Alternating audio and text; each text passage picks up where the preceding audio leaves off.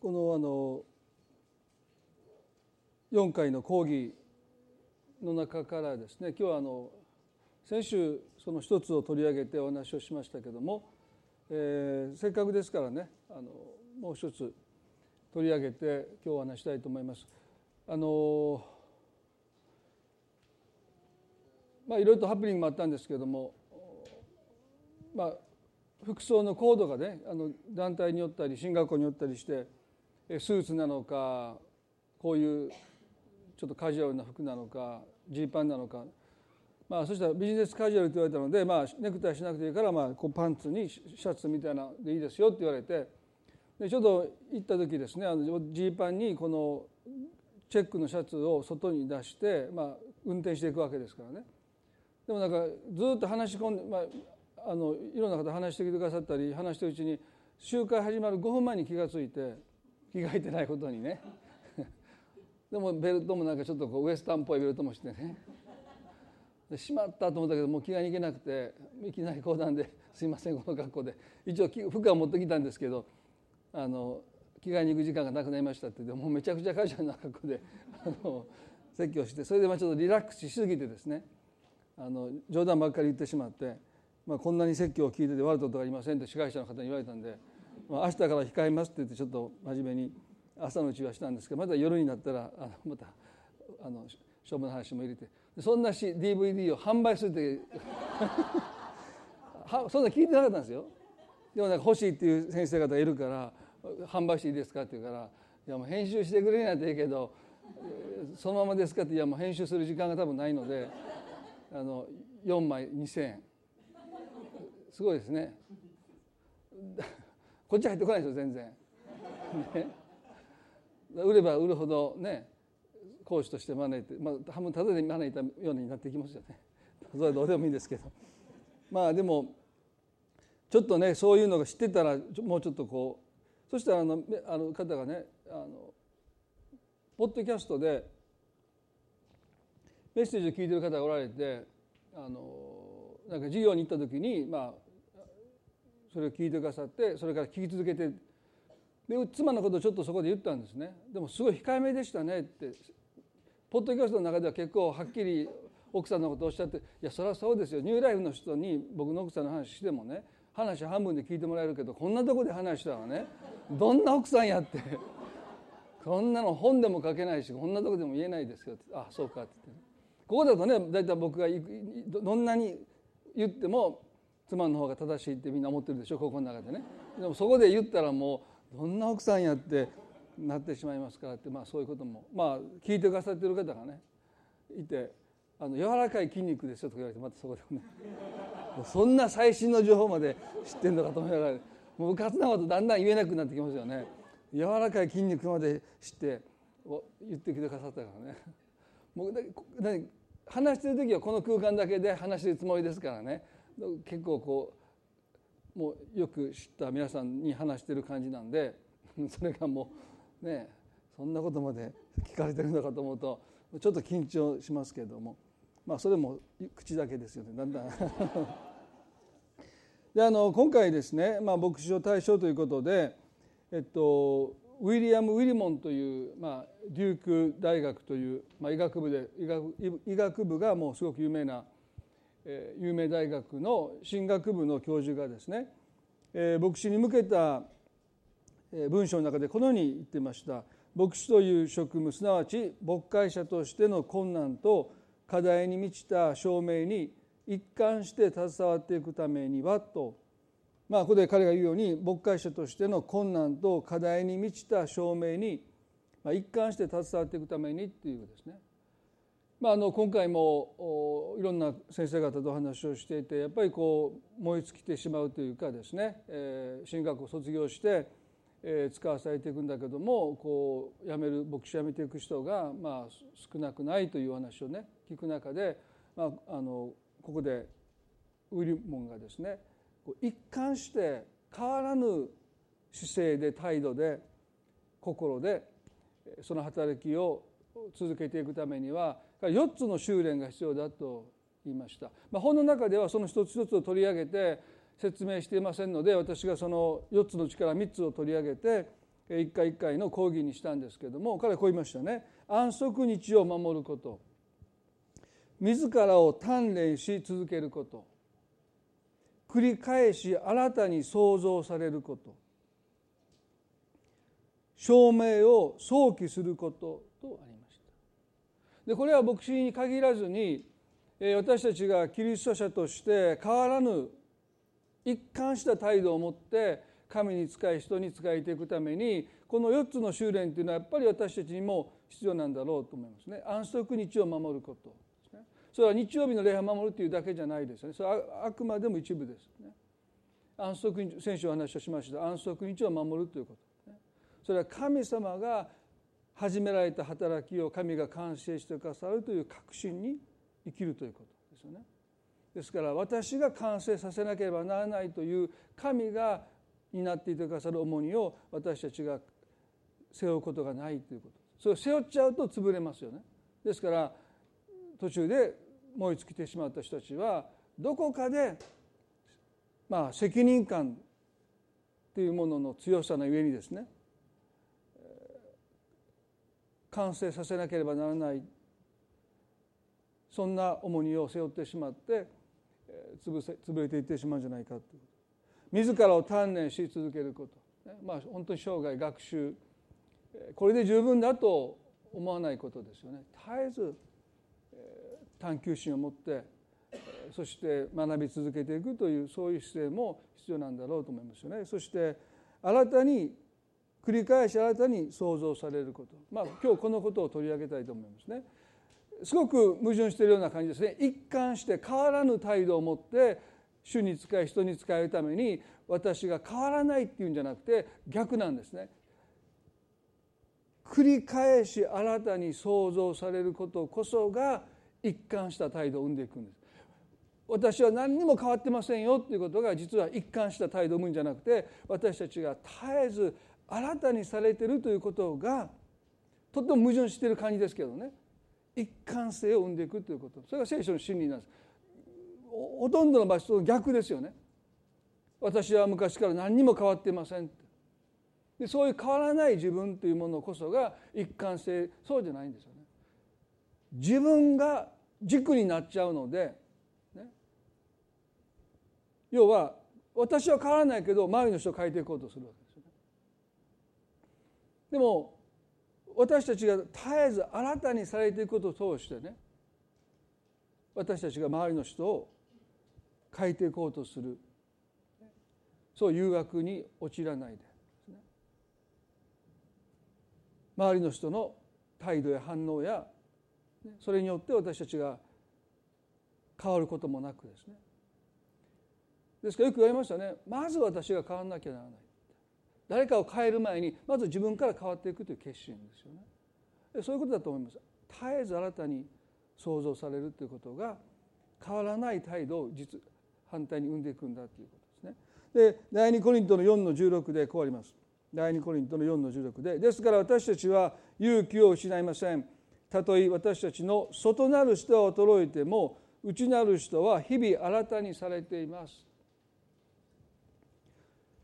ですから私たちは勇気を失いません。私たちの人生に訪れるさまざまな困難に対して試練に対して問題に対して私たちは勇気を失いません、希望を失いません。落胆しません。どうしてか私たちの外なる人は衰えていくんだけども外なる人は力を徐々に失っていくんだけども内なる人は日々新しくされる。日々その力が刷新されていく。外なる人と内なる人が一緒になって衰えていくわけじゃないんです。外なる人は衰えていくんですね。これは神のご計画ですよね。でも内なる人は反対に外なる人が弱くなれば弱くなるほど自分により頼むことをしなくなっていくのでますます神様により頼んでいくので内なる人はますます新しくされ力を持っていくんだ。自分の力に頼れる時は私たちの内なる人は自分に頼りますよね。でも外なる人が衰えていく時に内なる人は一緒になって衰えていく道を選ぶこともできますよ。がっかりして落胆してああもう私は年だ、ね、もうそんな力が私はないって、でも内なる人は外なる人が衰えていけばいくほど神様により頼んでいく神様にもっと信頼を寄せていくことを通して反対に強められていくんだということを言いますね。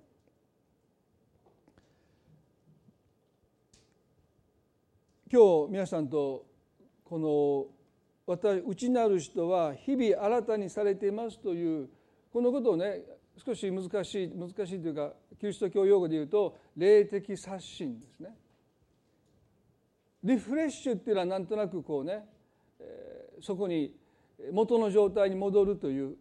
ねリフレッシュされた。でも聖書の刷新は、ね、リニューです。再創造です。新しいものが私の中に誕生していく。今までなかった感情が喜びが私の中に創造されていく。愛が生まれてくる。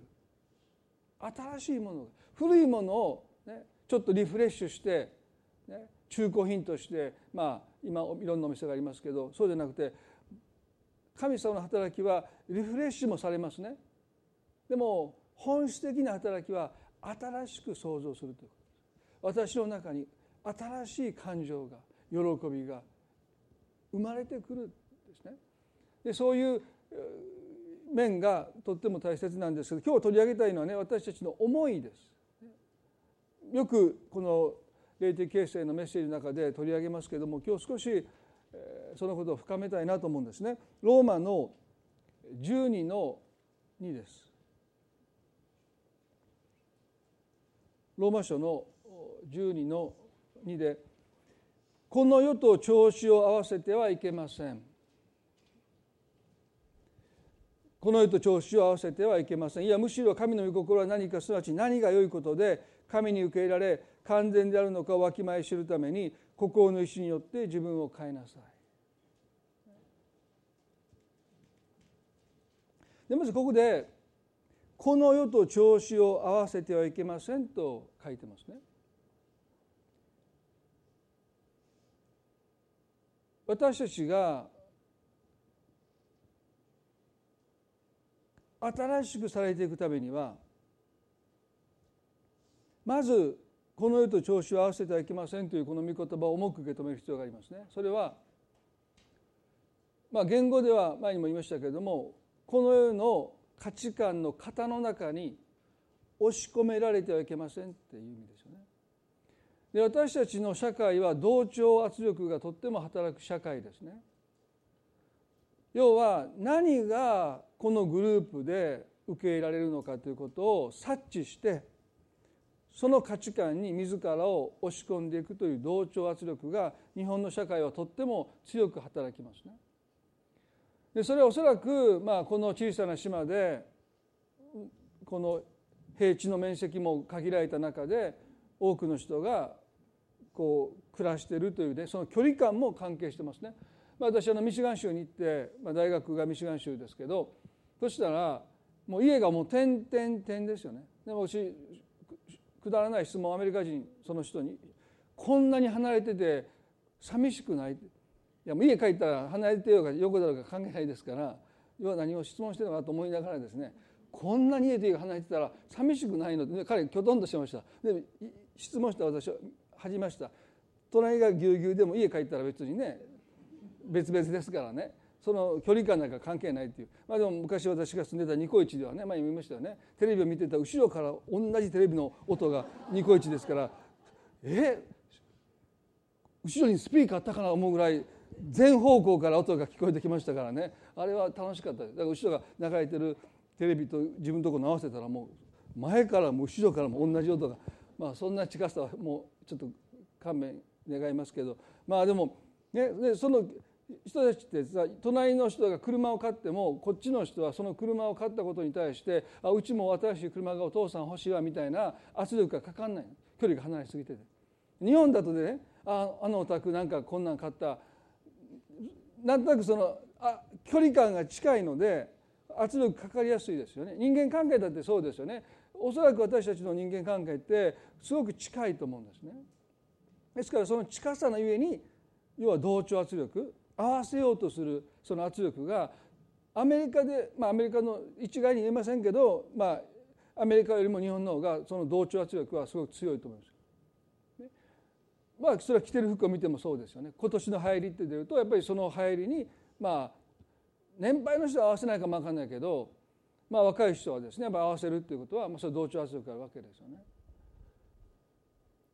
韓国の方が来られた時に大体着てる服が似てるのもそういうことですよね。韓国で流行ってる服がやっぱりそれが同調圧力の中で多くの若者はそういうものを着ますよね。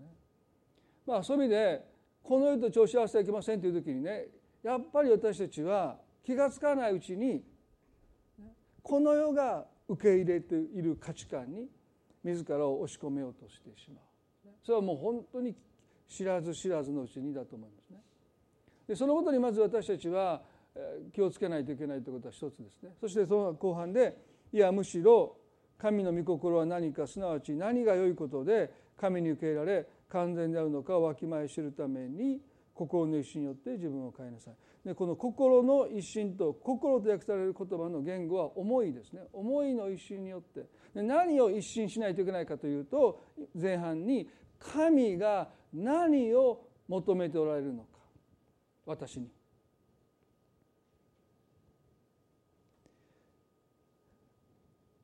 聖書では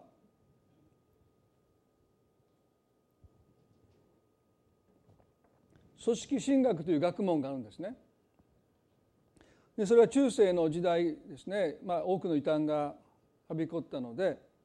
私たちはどのような神を信じているのかということを学問として、まあ、組織神学という学問として、まあ、とっても理性的に主観的に神様はこういうお方だというそういう一つの、まあ、学問が、まあ、成立したわけですよね。ですから進学校に行きますと、この組織神学を学ぶんですね。神様とはこういうお方だ。ね、で大体そこでその理性的に客観的に学問的に神がこういう方だというその神感ですね神様のイメージお姿っていうのは全世界ほとんど共通してます学問としても成立してますから、ですから今年宗教改革500年の節目の年ですけど500年前にルターが言った、まあ、まとめた神のお姿と私たちが今信じる神の姿は基本的に変わらないですね。だから色あせないし変わらない。ですからそのそういう神感を対象化された神って私は言うんですね。対象化された神。私の外側で主観的にあごめんなさい客観的に学問として神はこういうお方だって私たちが信じてる神は対象化された神なんですね。でその神は大体どの国でも世代を超えて時代を超えて人種を超えて男女の差もなくですね大体もう一致してます。アメリカ人だろうが日本人だろうがアフリカの方だろうがヨーロッパだろうがもう対象化された神はほぼ一致してます。何の問題もないですね。でも時々私たち思うんですね同じ聖書を読みそして対象化された神はこういうお方だというその学問によって、えーね、私たちが信じる神が同じなのにクリスチャンを見てるとなんか違う神様に仕えてるかのような違いがありますよね。まあ私ある時ある方からねこんなこと言われたんですね。先生の神と私の神様は違うみたいです。もうえ？ー、僕どっちの神様なんかなと一瞬思いましたね。その方が誠の神に仕えててっていう意味なんですよ。その方が私に言ったのはね。私の私は唯一誠の神に仕えてますけど先生は私の仕えてる神様にお使いになっていないようですね。って言われてですね。もう私笑いました。もう腹立つ前にね「あそうですか。まあそしたらまあそれで結構です」って言って、まあ、お話をもう途中で切ったんですけどね。でもねまあよく考えてみたらね本当にまあそれはちょっとまあ私を責めたい。ね。えー、私が間違えてるってことを、まあ、その方が言いたかったっていう意図でおっしゃったわけなんだけども。でもまあそういうことを抜きにしてもですね。皆さん日本のクリスチャンたち見ててもね本当に同じ神様を礼拝してるのかなって思えるぐらいその人が信じてるその人が祈ってるその人が仕えてる神と私が祈り仕えて信じてる神が異なっているように感じることってあると思うんですね。例えば静かに礼拝するところはですね本当に神がそういう礼拝を求めておられるんだってだからドラムなんか叩いたらもうもう大変ですよその教会、悪魔の楽器だと言われてるわけでしょそしたらそこではもうねドラムなんてのはもう神がもう悪魔の楽器だと思ってドラムの音を意味嫌ってるってみんなが思ってるわけですよね。でもある教会に行くともうもうやめてと私が言いたくなるぐらい叩いてる教会もありますよね。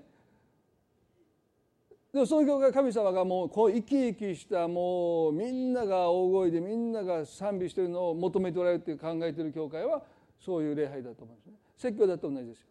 一切冗談言ったらダメ、ね、神様そんな冗談意味嫌われる。特に僕が言うにくだらないもうそもう絶対アウトですよ。もうアウト。もうはっきり言います僕なんか説教と思われない。これこれ説教じゃないんですよ。その人からしたら。たわごとなんですね。ね。それは CD で買ってる皆さんはもう多分何ちゅうしてやみたいなね。あんな説教買ってるなんて聞いてるなんて。っていうとこもいればですね。いやもうそれでいいんじゃないかって。もう私たちの信感ですね。それは神が私に何を求めておられるのかと考えるその考えに基づいて私たちは神を描くんですね。そしてその神こそが内面化された神なんです。もう一回言いますね。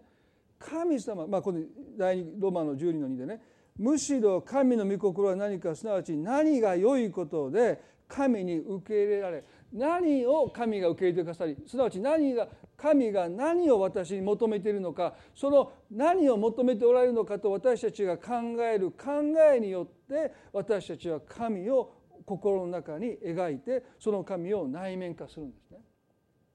ですから私たちが対象化した神すなわち神様ってこういう方なんだと学問として主観的あ客観的に私たちが考えている神は神として私たちに影響を与えますけれどもでもそれ以上に神様が私に何を求めているのかと私たちが心の中で感じてる心の中で思ってるそのことによって私たちは神様ってこういうお方なんだって心の中で描いてる神こそが内面化された神だってその違いをまず皆さんに理解していただきたいなと思うんですね。対象化された神とすなわち私の外側で私たちが神っていうものを認識している神と実は心の内側で神様が私に求めているというその求めによって私たちが神様ってこういう方なんだっ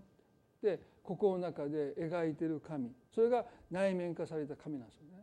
そして最も私たちに影響を与えるのは私たちと最も近い距離感にいる神感です神様ってこういう方なんだって私たちが思っているその神様のお姿こそが私たちに影響を一番与えてるんだということですね。ですから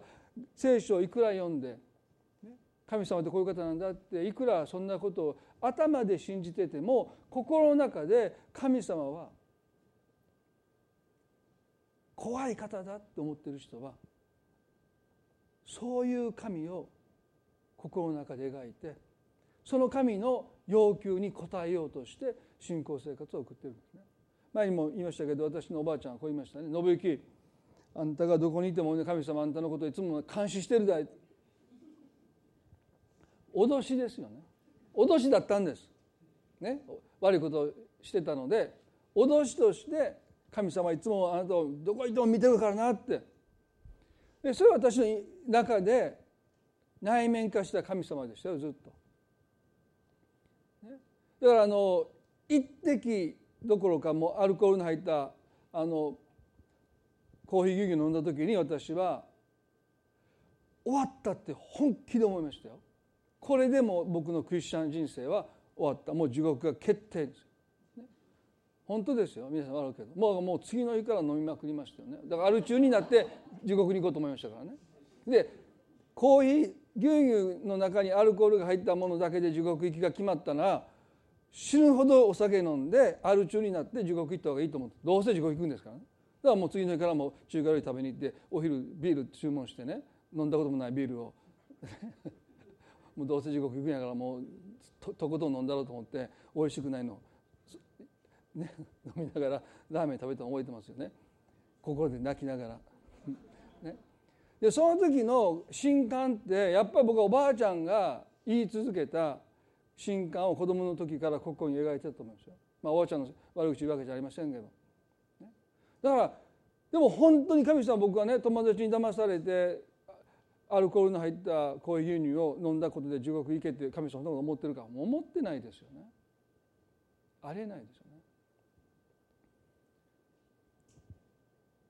小さい頃からクリスチャンホームで日曜学校に行って説教を聞き続けて来た神様と違う神を私は心の中で持ってたってことなんですよ。それはそれこれはこれなんです。それで私に影響を与えたのは説教で聞いたね、そその小さなこの言ってた教会小さな教会ですけれども関西聖書進学校という主屋の進学校の先生たちが代わり毎週毎週来てくださったので説教は素晴らしかったんですよねそういう説教をずっと子どもの頃から聞き続けてきて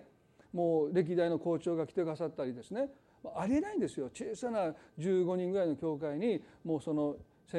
イギリス人の宣教師のおばあさんが日本語で話せないからということでもうその進学校から先生が代わる代わる来てくださってねもう素晴らしい説教を毎週毎週聞かされたからもうしい説教を聞きながらでも私はその神様を頭で分かってるけど心に私が描いてる神はおばあちゃんが言った私が罪を犯すのをずっと探して監視してる神様が私の心に内面化された神様ですからあのお酒を飲んだ瞬間もあ見つかった上上を見たことは上は見ませんでしたけどあやってもたあの高校の時にね部活の集まりでみんながお酒飲んでる時に一人だけコップに口をつけて2時間酔ったふりしてね唐揚げにも手をつけないでもう3,000の買い払ってですね一滴も体にお酒を入れなかったこの私が、ね、入れてしまったってもうくだらないでしょ。でもくだらないけどもう本当に真面目に絶望しましたよ。でもそういうクリスチャンがたくさんいるってことです。いくら聖書を読んでいくら説教を聞いて、ね、いくら神様はこういう方だって口では言うけどでも心の中で描いてる神様の姿が時にはあまりにもかけ離れてる。そして同調圧力っていうのはね近い存在が私たちにね同じようになるような圧力かけてくるのでだからね大体クリスチャンをずっと見てたらその人が内面化した神がどんな神か大体私分かるんです。当然でしょ？あこの人の神様って結構怖い神様やな。この人の神様って結構チャランポランな神様やな。結構分かるんですよ。その人は口で言ってることなんて信用できないですよ。その人がどういう人になっていってるのそれその人がどういう神をここに描いているのかその神に私たちは近づいていくからです。ですから大切なことは心の一心によって自分を変えなさいというのはね。神様が何を私に求めておられるのかその考えが新しくされてますます神様が求めておられる真実なものに近づいていく時に私たち自身も神様にいるものにますます変えられていくんだという意味なんです。ということは神が何を私に求めているのかというあなたの考えが本当に正しいのかどうか。皆さんねルカの10章に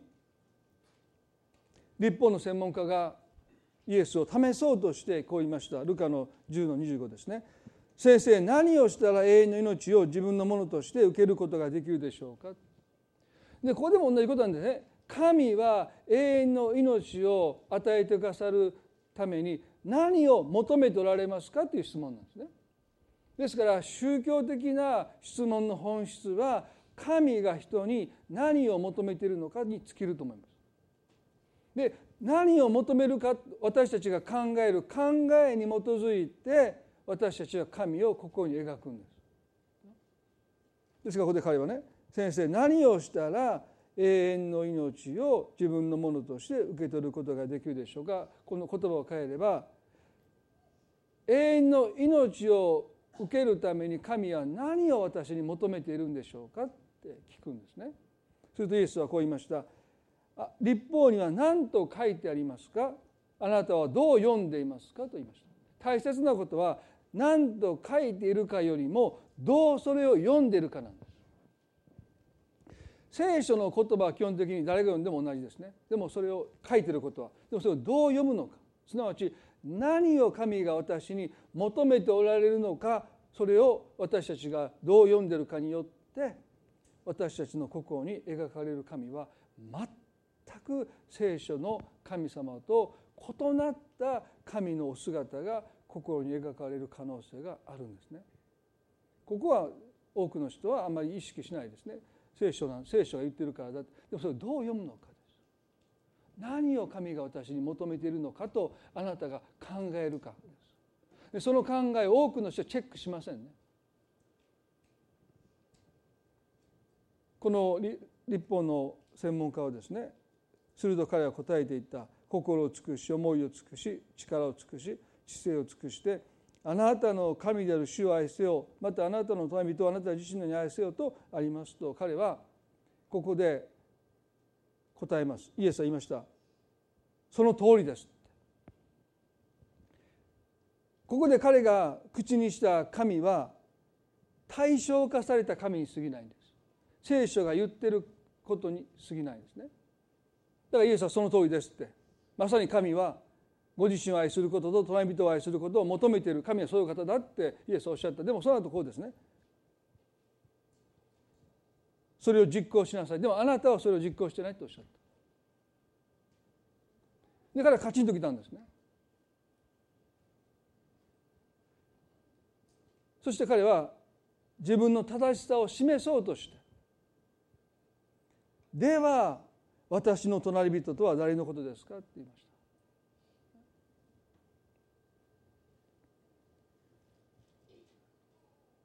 この流れの中であの有名なサマリア人の良きサマリア人の例え話が話されるわけでしょ？でそこに祭司とレビ人が登場します。でこの祭司とレビ人はまさにこの質問をイエスにした「では私の隣人とは誰のことですか?」と自分の正しさを証明をしようとした。私はもう全部御言葉を守っています。なぜ私に対してそれを実行しなさいって何か私がそれを実行していないかのようにそんなことあなたがおっしゃるのは間違ってる。私はこの神が私に求めていることご自身を愛することと隣人を愛することを当然実行していますということを彼は証明しようとしてでは私の隣人は誰ですかと尋ねたこの立法の専門家がイエスの例え話の中で祭司としてレビ人として登場するわけでしょ。イエスはいつもそうなさいましたよね。質問した人たちを例え話の登場人物として名前や肩書きを変えて登場させることによって気づきを与えようとするんだけど彼はそのことに気が付かない。でもこの祭司とレビ人とはまさに対象化した神。神はこういうお方だって口では言ってるけど心では違う神に仕えてる人それを偽善というんですね。なぜ彼らは反対側を通り過ぎたのか、まあ、いろんな解釈がありますよでも一つの解釈は「では私の隣人とは誰のことですか?」と聞いた彼に対してこの例えを話されたということを考えると強盗に襲われて血を流しているその人は私の隣人ではありませんという彼らの考えでしょ。ね、すなわちこの立法の専門家が対象化した神は全ての隣人を愛せよという神であったにもかかわらず彼が内面化した神はあなたの家族と親しい人だけを愛しなさいそれがあなたの隣人ですよって言っておられると彼は自分を正当化するために神が求めておられることを自分の都合で書き換えていくんです。これが偽善者のすることです。自分が正しいことを証明するために神が求めていることを自分の都合に応じて書き換えていく。歪めていく。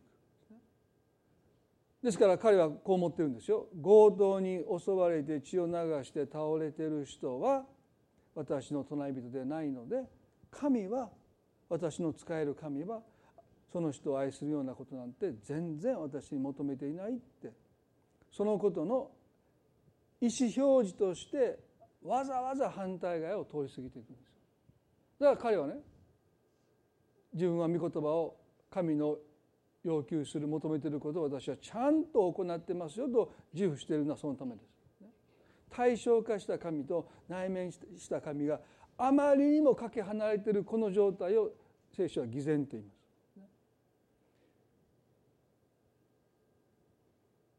あまりにも口で言ってる神と心の中で信じてる神が違うんです時々クリスチャンは自分を正当化するために神様は私にそんなことを求めていないって勝手に神が求めていることを自分の都合で置き換えてしまう時がありますよね。皆さんだってそういう経験あるんじゃないでしょうか。そんなの立法的だって。クリスチャンはもっと自由だって。神様は別にそんなことまで私たちに要求していない求めていないんだって。自分を正当化するために自分の都合で神様が求めているものを勝手に書き換えてしまうということを私たちは知らず知らずのうちにしますよ。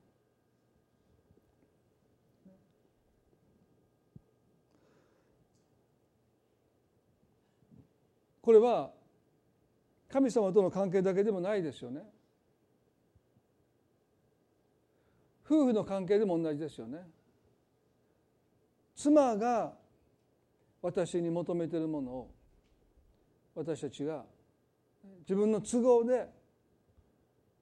勝手に固定化していくならばですねあなたが求めていることに私は一生懸命頑張って提供してるじゃないかってその思いをぶつけた時に私はそんなもの全然欲しくなかったって言われることは多々ありますよね。私たちは人を内面化しますよ。妻夫を内面化するし子供だって内面化します。子供が求めてるのは親に求めてるのはこういうことなんだって勝手に自分で自分の都合でその求めてるものを自分の中で内面化させてそして例えばもうねガミガミ勉強しなさい勉強しなさいっていうことをね。それがもう子供が求めていることなんだってね。後になって絶対感謝されるんだって言ってそれで子供にそういうことをし続けて最終的に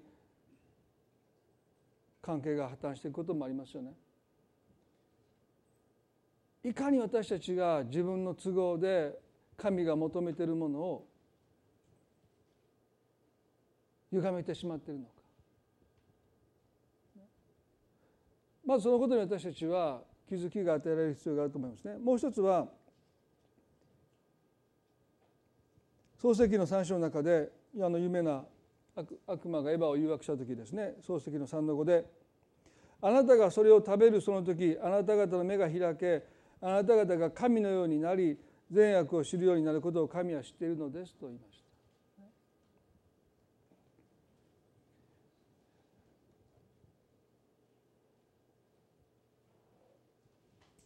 内面化された神が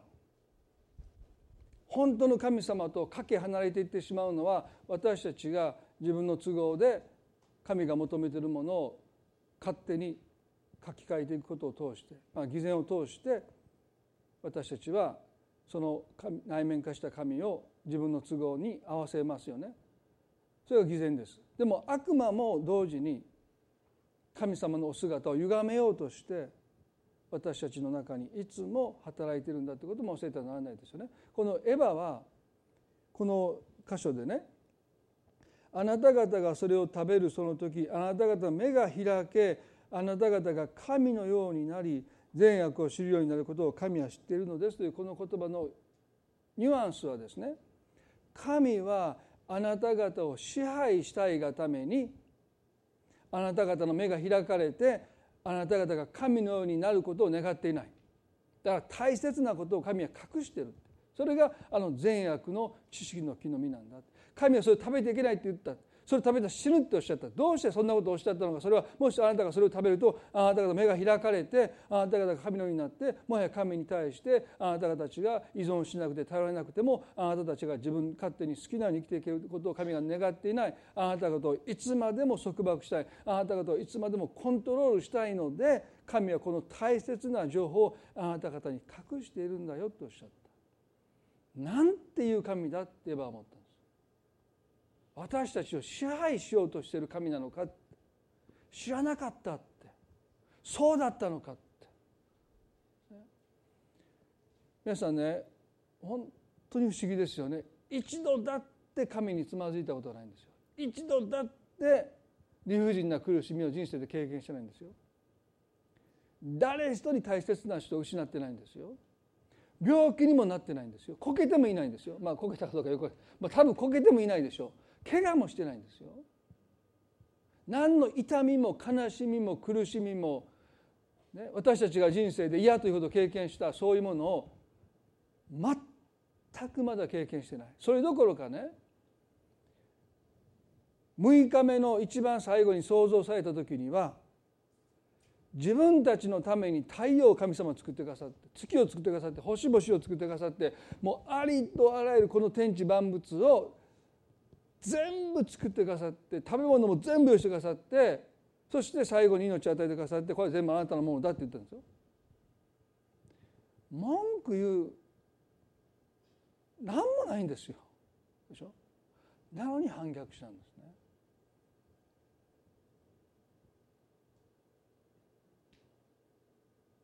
悪魔が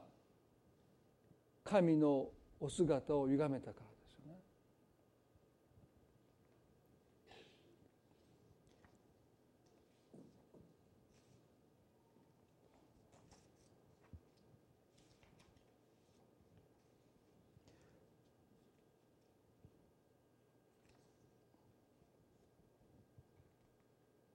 第二コリントの4の4にこうあります。第二コリントの4の4でその場合この世の神が不信者の思いをくらませて神の形であるキリストの栄光に関わる福音の光を輝かせないようにしているからですと書いてます。ここでこの世の神が、まあ、すなわち悪魔が不信者の思いでもこれは不信者の思いだけじゃないですよ信者の思いもそうですよね。くらませて英語ではブラインド覆い隠して何を見させようと見せまいとしているのかというと神の形であるキリストの栄光と書いてます。すなわち本当の神様のお姿を見せまいとしてクリスチャンでない方クリスチャンの思いをブラインドしてる、ね、閉ざしてるんだって。で私たちはもう本当の神様のお姿を見ることができないので、ね、私たちはとっても歪んだ神様のお姿を内面化して神ではない神に心の中で仕えているかもしれない。ということを私たちはどこかいつも心に留めておくべきだと思います。本当の神ではない神に私たちが心の中で仕えてるかもしれないそう考えたら厳粛なことですよね。悪魔はいつも私たちの思いをくらませようとしてブラインド思いを隠そうとしてだから福音の輝きって書いてますけどね私こう思うんです。一生懸命イエス様の素晴らしさを口で人に言うことも大事ですね。これアウトリーチって言いますよね。でもインリーチっていうのは一生懸命イエス様のことを素晴らしいんだよ素晴らしいんだよって人に言うことも大事なんだけど本当に私がそんな素晴らしい神様を本当に心の中で描いてその方に対して私たちが仕えていくならば私たちそのものが福音の輝きになっていくんですよ。だからねあなたが信じてる神様を私は信じたいというのが私は伝道だと思うんですね。あなたが言ってる説明してくれる神様じゃなくてあなたが心で信じてるあなたが心で仕えてる神様だったら私も信じたいって人が言う時に本当にそれは福音の輝きとクリスチャン一人一人がなっていくってことですね。ですから私はこの日本においてイエス様の素晴らしさを言葉で言い表すことも大事ですよね。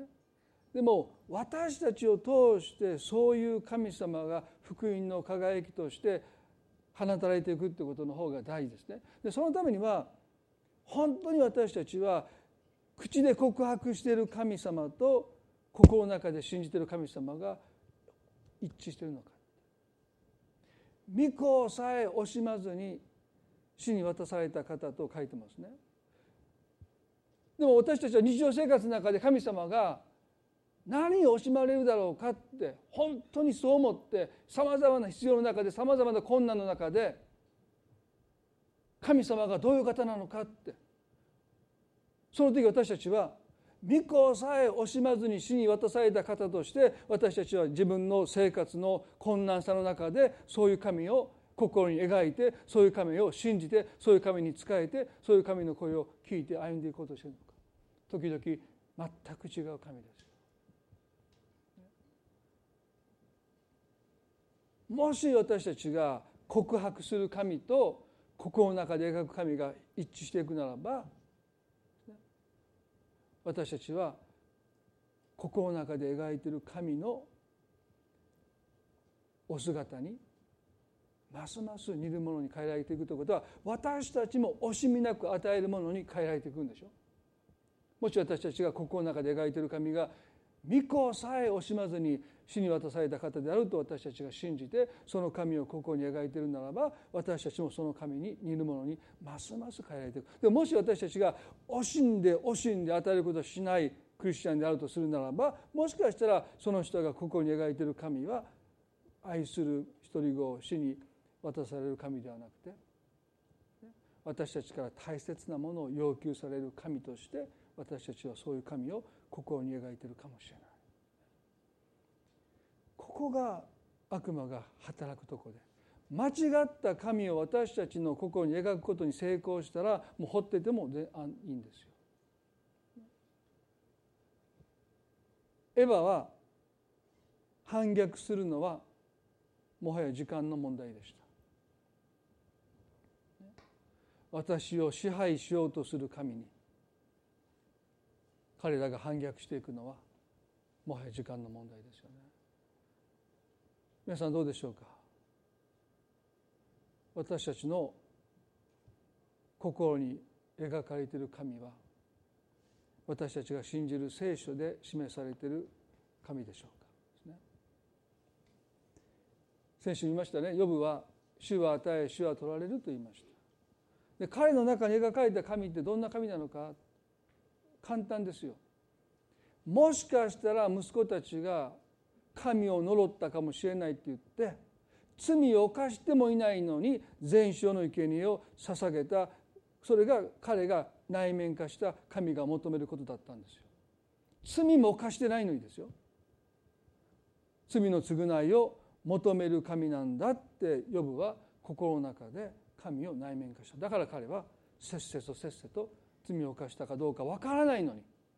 呪ったかもしれないという憶測だけで全書の生贄を神に捧げてる。そういうことを神が求めているんだって彼が考えてたから。でもそれは真実な神とはあまりにもかけ離れた神ですよね。だから彼は途中で自分の生まれた日を呪うんですよ。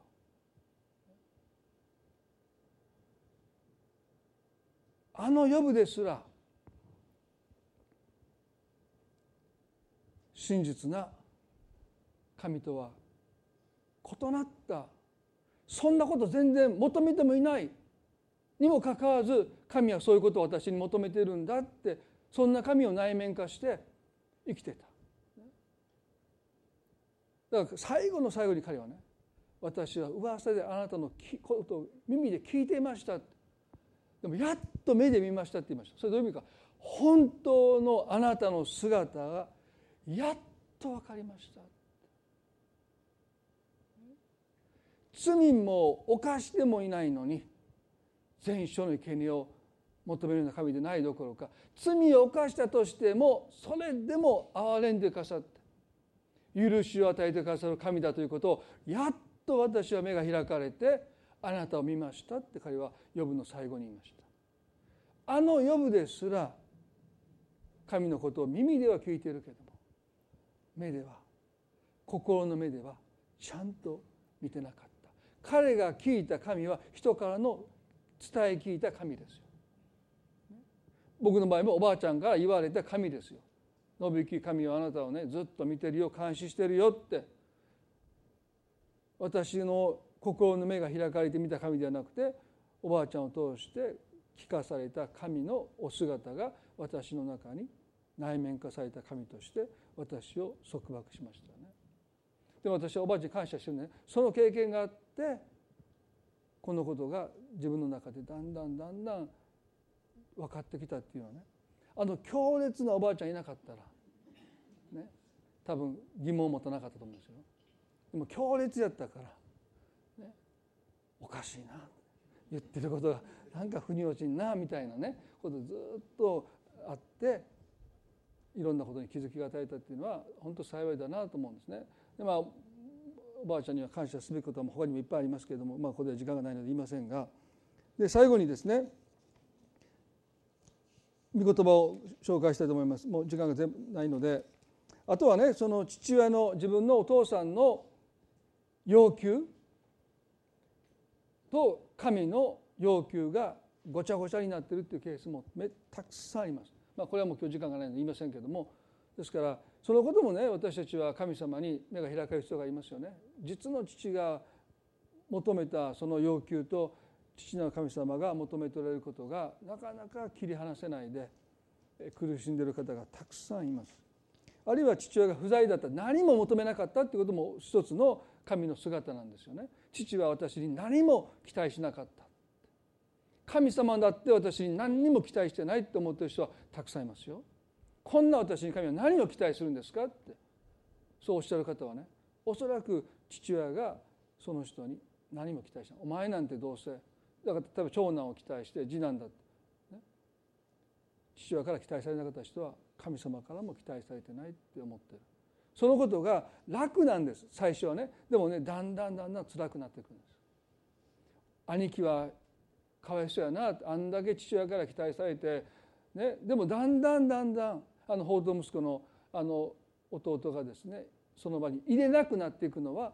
やっぱり期待されてないと感じる時にそれが拒絶になっていくわけですよ。神様は私のこと期待してないという人たちの言葉の中に寂しさがあるのはやっぱり神様は私のことなんて必要としてないという拒絶感を多くの人は口にはしないけど心の中で痛みとして抱えてるんですよね。神様は皆さんをね求めていますよ。皆さんに期待してますよ。皆さんに願いを持っていますよね。たとえ皆さんの父が皆さんに期待をしてなかったとして期待されすぎてがっかりされた人もいるでしょう。でも期待されなくて皆さんががっかりしてるかもわかんない。どちらにせよ皆さんの父が、まあ、母でもいいですよね。あなたに求めたこと求めなかったことと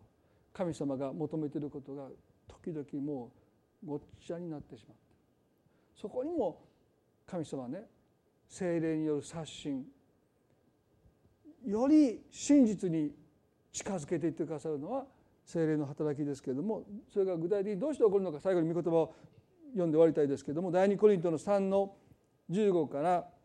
18までにこうあります。第2コリントの3の15から18で「かえって今日までモーセの書が朗読される時はいつでも彼らの心には覆いがかかっているのです」私たちは聖書信仰主義ですね。聖書を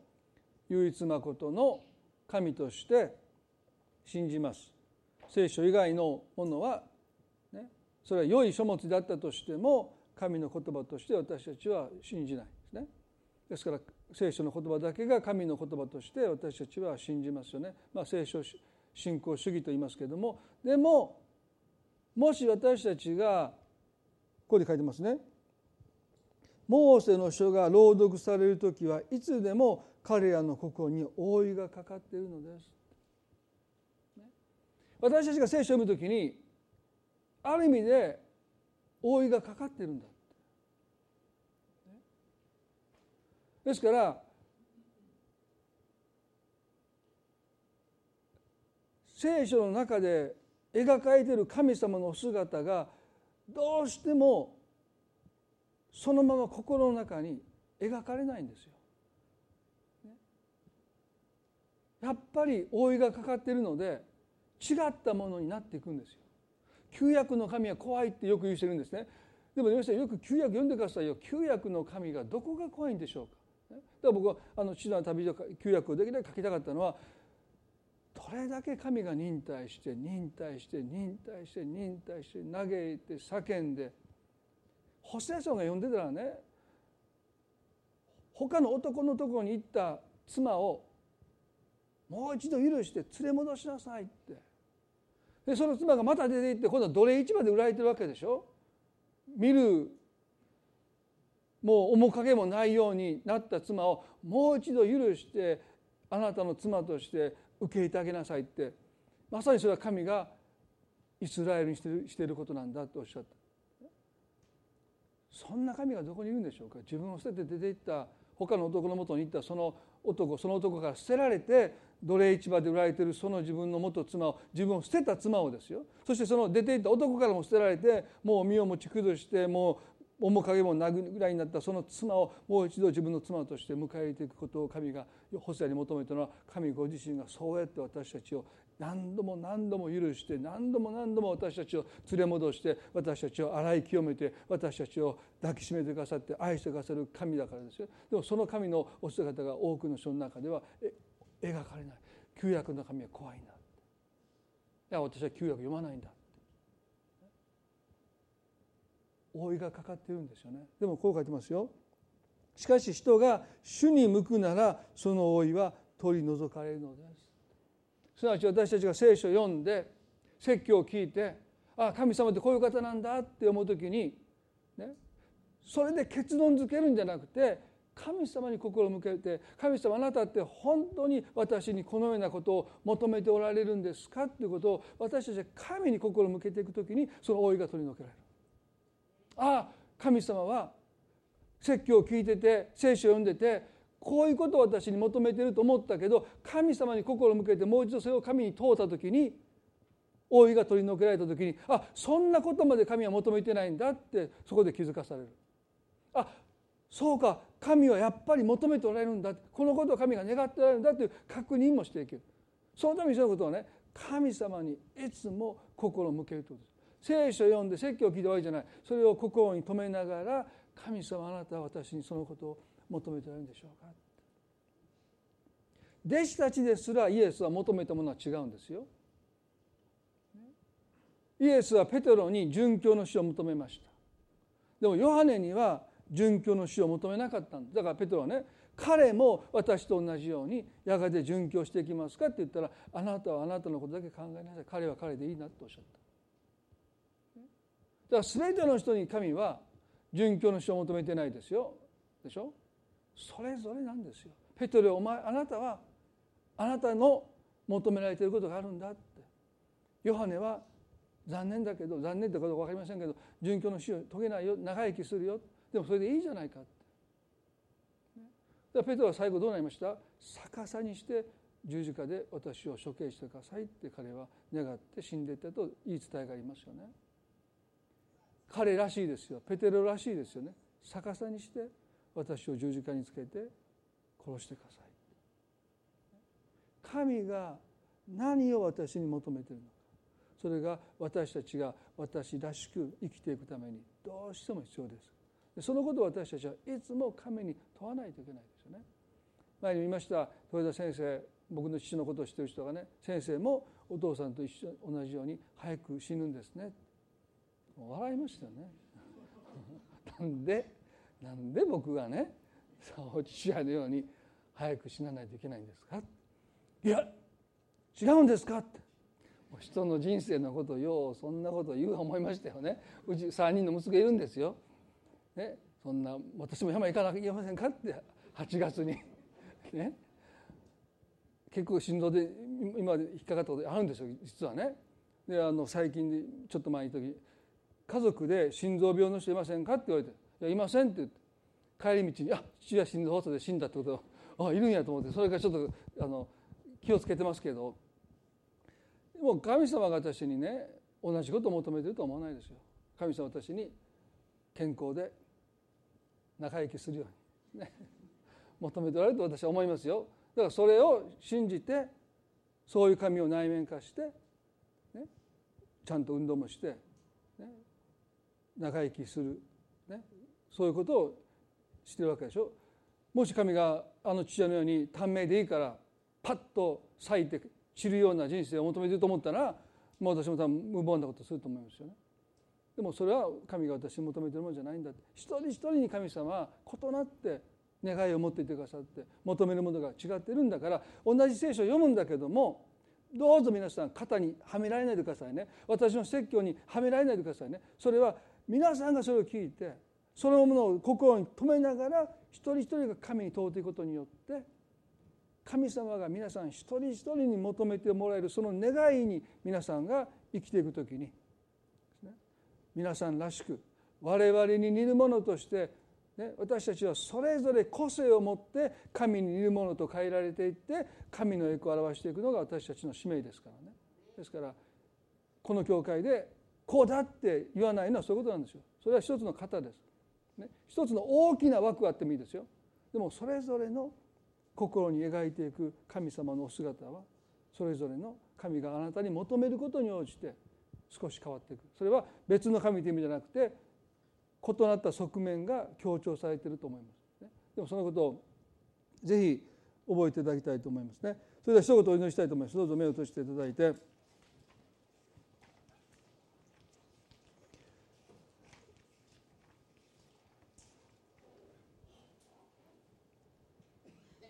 目を閉じたまま皆さんに短く質問したいと思いますね。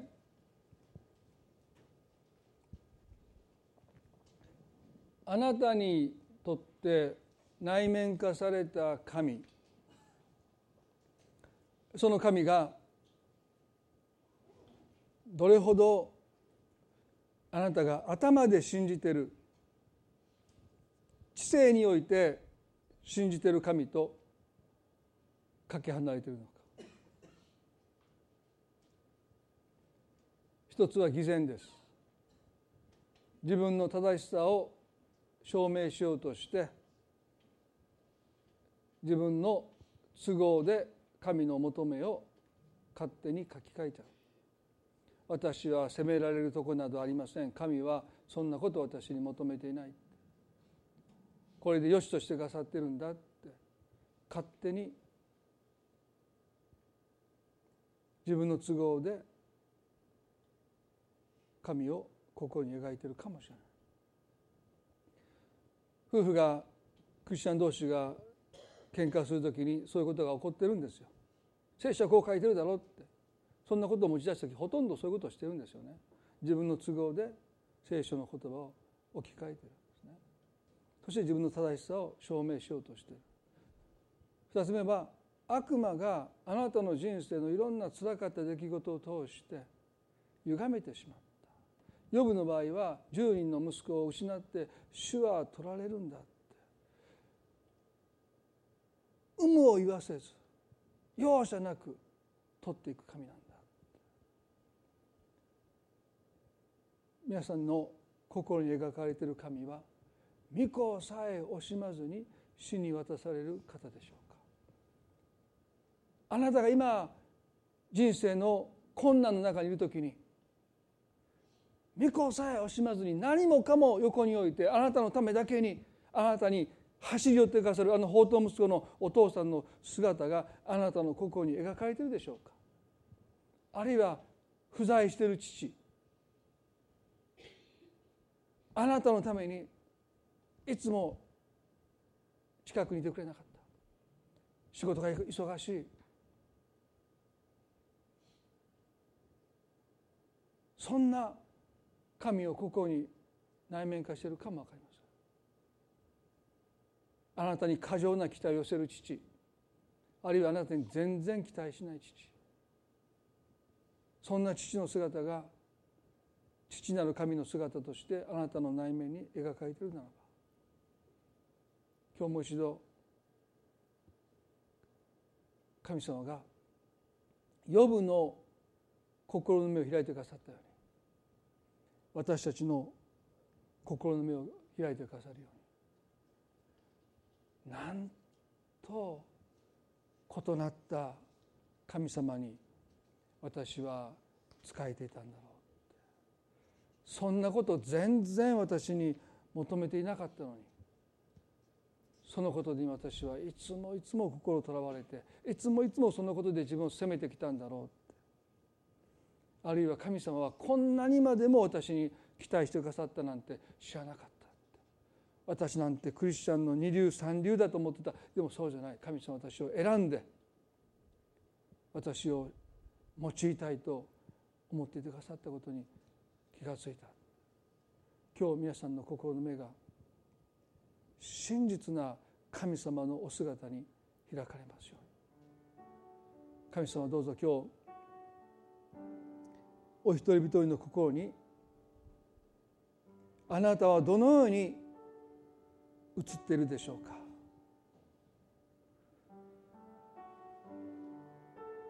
私たちは自分の都合であるいは悪魔の策略であるいは父や母や先生や多くの人の姿が神の姿を歪めてしまった。そんなことに全然気が付かないで真面目に一生懸命そんな神を喜ばせようとして満足させようとして私たちは信仰生活を過ごしているかもわからない。でも神様私たちは本当のあなたに仕え本当のあなたを愛し本当のあなたに従っていきたい。もちろん私たちは誠の神を信じて救われています。でも私たちは違う神に仕えてるかのように信仰生活を送ってしまいがちです。どうぞ私の心に描かれているあなたのお姿がますます真実のあなたのお姿へと新しく日々新たにされていきましょう。神様このことこそが精霊の働きでありそして私たちの心に映される神のお姿を私たちは鏡のように見ながらそのお姿に私たちも変えられていきます。もし神様が私たちを支配する神であるならば私たちはとっても窮屈な信仰生活を送ります。パウロは言いました。あなた方は自分で自分を窮屈にしているんだ。今日神様一人一人の心に描かれているあなたのお姿新しくしてください。本当のあなたにますます近づいてきますように。もちろん目に見えない神を私たちが知り尽くすことは到底できません。でもあなたのことを十分に理解するために必要な聖書はもうすでに私たちの手の中にあります。どうぞ。今私たちは心を開いています。私たちの内側に聖霊様働いてくださって。真実なあなたが一人一人の心に描かれていきますように日々新たにされる。だから今日この1回じゃないこれから毎日毎日聖書を読む時に説教を聞く時に人といろんなアドバイスを受ける時に神様いつも私たちがそれだけで結論づけるんじゃなくていつもあなたに心を向けることができますように。神様あなたは何を私に求めておられるんでしょうか？私に教えてください。あなたの前にいつも聞き続ける私たちでありますように。今日この礼拝を感謝します。どうぞこの一週間の中で多くの気づきが与えられてきますように。心の目がますます開かれますように。そして私たちがご自分の御子さえ惜しまずに主に渡された神。御子と一緒に何を惜しまれるだろうか。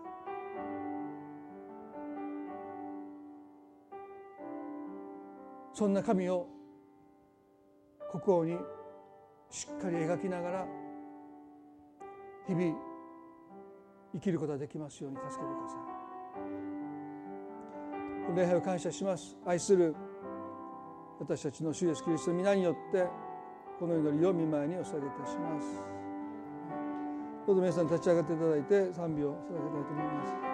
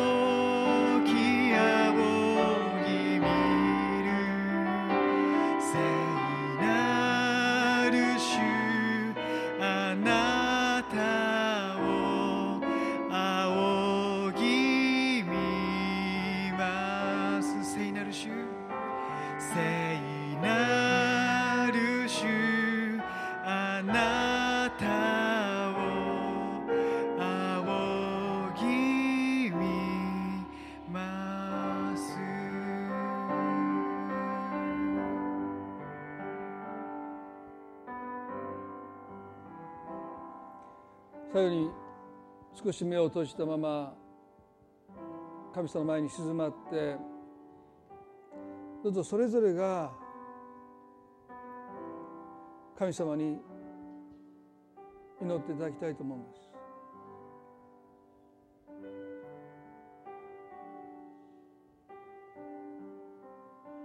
私はあなたの本当の姿を心に描いているだろうか。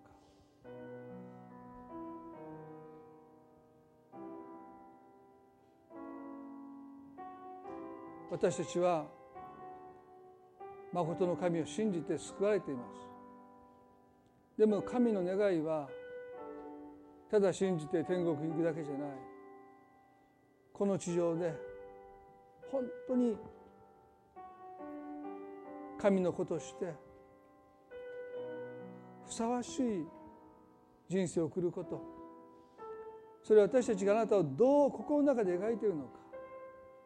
それが私たちのこの地の歩みを決定します。神様どうか歪んでしまったあなたのお姿を心に描いている人がいるならばどうぞ新しくしてください。特に今神に恐れを抱いている。神が私のことをどこかダメ出ししている。失格者として落用している。私を拒絶している。もしそんな思いがどこかにある方が今日おられるならば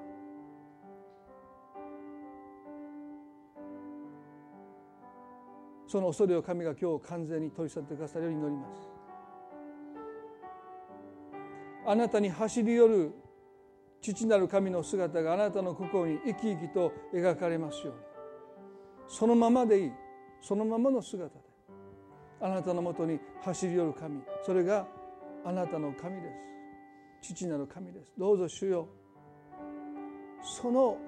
あなたのお姿をその方の心に生き生きと描いてください。あなたはもうことされてる。それだけで十分だ。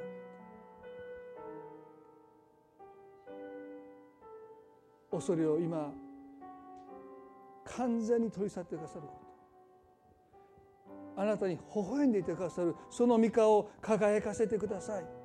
それが支援の著者たちの祈りでした。どうぞあなたの御顔を私の上に輝かせてください。この困難の中でこの試練の中でこの行き詰まりの中であなたの御顔の光を私に輝かせてください。今日あなたがそのことをしてくださると信じます。感謝を持って愛する